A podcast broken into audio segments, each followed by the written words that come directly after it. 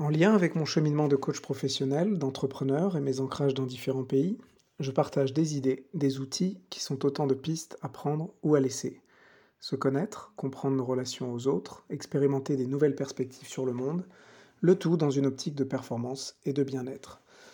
Il y a un sujet de fond qui revient souvent quand on parle de performance et de bien-être, euh, c'est le, questionnement autour de bah, quand, on, quand on, prend en main sa destinée, qu'on focalise du coup plus sur sa responsabilité individuelle, on pourrait, euh, ça, veut, ça peut vouloir dire dédouaner le système euh, des malheurs qui nous arrivent ou des problèmes, euh, et, et, et, on peut retourner bien sûr cet argument. Donc c'est quelque chose que je garde toujours en tête. Alors c'est un sujet qu'on peut vraiment politiser, est-ce que c'est la faute des gens ou est-ce que c'est la faute du système mais euh, je trouve que c'est sain de, se, poser la question. Donc moi, avec, euh, bah, avec ce, ces, notes vocales, ce petit podcast, euh, j'ai pris, pris le parti dans un contexte francophone où on a tendance à avoir un État plutôt fort et, et donner de la place aux, aux, explications systémiques, de de, bah, de travailler plutôt sur euh, l'individuel, avec plein de sujets comme bah, prendre, en, prendre en main sa santé mentale, euh, arrêter de sous-traiter finalement sa, sa, santé mentale, physique, son épanouissement. Aussi dans cette idée de, proposer des nouvelles postures, de sortir de la norme, c'est un peu, voilà, un peu le sujet du podcast. Mais après, pour moi, euh, sans rentrer dans la politique, c'est à l'État ou aux organisations collectives de veiller à l'équité. Et je pense que c'est un peu. Je prends pas beaucoup de risques en disant qu'en gros, euh, le mieux c'est de faire euh, beaucoup et bien sur les deux. Mais je voulais verser une idée euh, nouvelle à ce débat. J'ai entendu un podcast avec un journaliste politique américain qui s'appelle Brian Klass, qui travaille pour le Washington Post et qui a la particularité de passer son temps avec des despotes alors, je ne sais pas si c'est toujours au présent, mais il a passé beaucoup de temps, beaucoup d'études euh, en Afrique euh, subsaharienne, à Madagascar, en Biélorussie. Il a, passé des longs moments euh, avec des despotes pour, pour analyser, discuter avec eux. Et donc lui, ce qui est assez étonnant, donc il vit à Londres aujourd'hui, donc il est plutôt de côté anglo-saxon.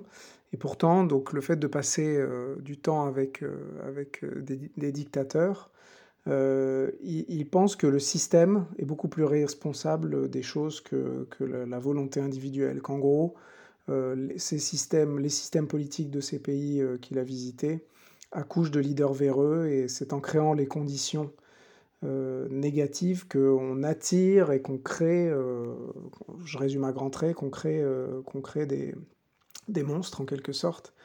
Euh, et du coup, euh, le fait d'entendre ça un peu sur le côté négatif, ça m'a ça, ça pas mal touché. Je me suis dit, euh, ça m'a rappelé ces idées autour de créer les conditions attractives pour attirer les bonnes personnes. Donc c'est quelque chose qu'on fait souvent, souvent dans les entreprises. On se dit que si l'attractivité d'une entreprise pour attirer les talents ou retenir les talents, c'est important. Mais là, je le voyais réellement dans, quelque chose. Ça m'a fait pousser un peu la réflexion en me disant que c'était pas un truc euh, un peu générique ou comme une bonne parole, mais qui avait vraiment un sens profond, euh, donc qui dépasse le bien-être ou le côté équitable, même si c'est important, et, avec cette importance, bien entendu, dans les organisations d'avoir les bonnes personnes. Et, il y avait deux exemples aussi que je voulais partager euh, qui, qui, qui, de la réflexion chez moi. Ben, je pensais immédiatement à l'Assemblée nationale en France. Euh, et quand on pense aux conditions de travail, donc des horaires rallongés, euh, beaucoup de déplacements, beaucoup de réunions, euh, alors je, je, connais personne à l'Assemblée nationale, mais on comprend assez facilement ce qui transparaît. C'est une ambiance quand même très centrée autour du pouvoir, autour des, luttes de pouvoir. Et, ça commence aussi par les partis politiques où c'est un peu la même chose. Donc même si les choses ont évolué un petit peu récemment en termes de marqueurs, euh, par exemple de genre, où aujourd'hui il y a un peu plus de... on n'est pas très loin de la parité, me semble-t-il.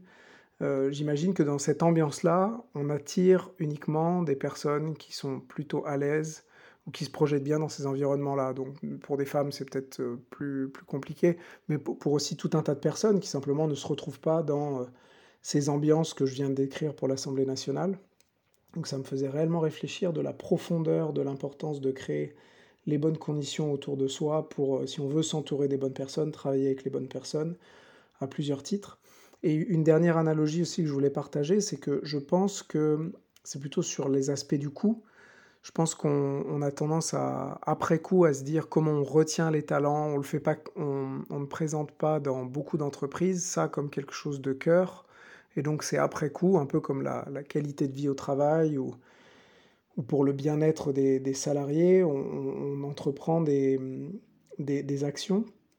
Mais il me semble que si on, le met à la genèse de, toute entreprise, je pense que ça doit être moins coûteux. Et si on le voit pas d'ailleurs comme, si on voit comme quelque chose de fondamental, mais pas comme un centre de coût, j'imagine qu'il est, qu'il est possible que ce soit peu coûteux. Et, je, pense à Johannesburg, la ville de Johannesburg où, j'ai vécu, qui, qui, a eu cette réflexion euh, donc il y a 15 ans donc suite à la fin de l'apartheid et la, chute du, régime autoritaire, il y a eu des gros problèmes de sécurité euh, qui, sont toujours, qui sont toujours à l'œuvre, euh, mais, des grosses difficultés dans le centre-ville qui est devenu une vraie, zone de non-droit très chaotique.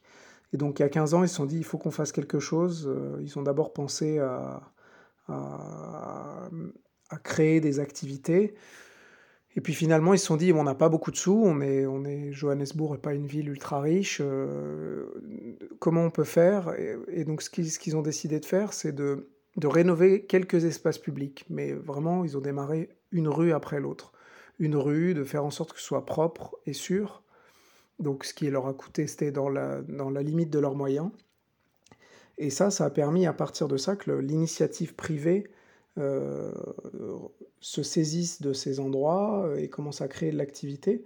Et le centre-ville, peu à peu, alors c'est loin d'être aujourd'hui en 2022 euh, la panacée, mais ça a permis, ça, a eu du succès en fait. Et donc en mettant, en mettant à la, limite, dans la limite de leurs ressources, ils ont réussi à lancer quelque chose. Alors là, je, me permets une analogie avec, avec l'urbanisme, et donc peut-être que c'est une tactique qui est, régulière, mais en tout cas, moi je l'ai vu de mes yeux, et je, je me dis que voilà, soigner le cadre est quelque chose d'important.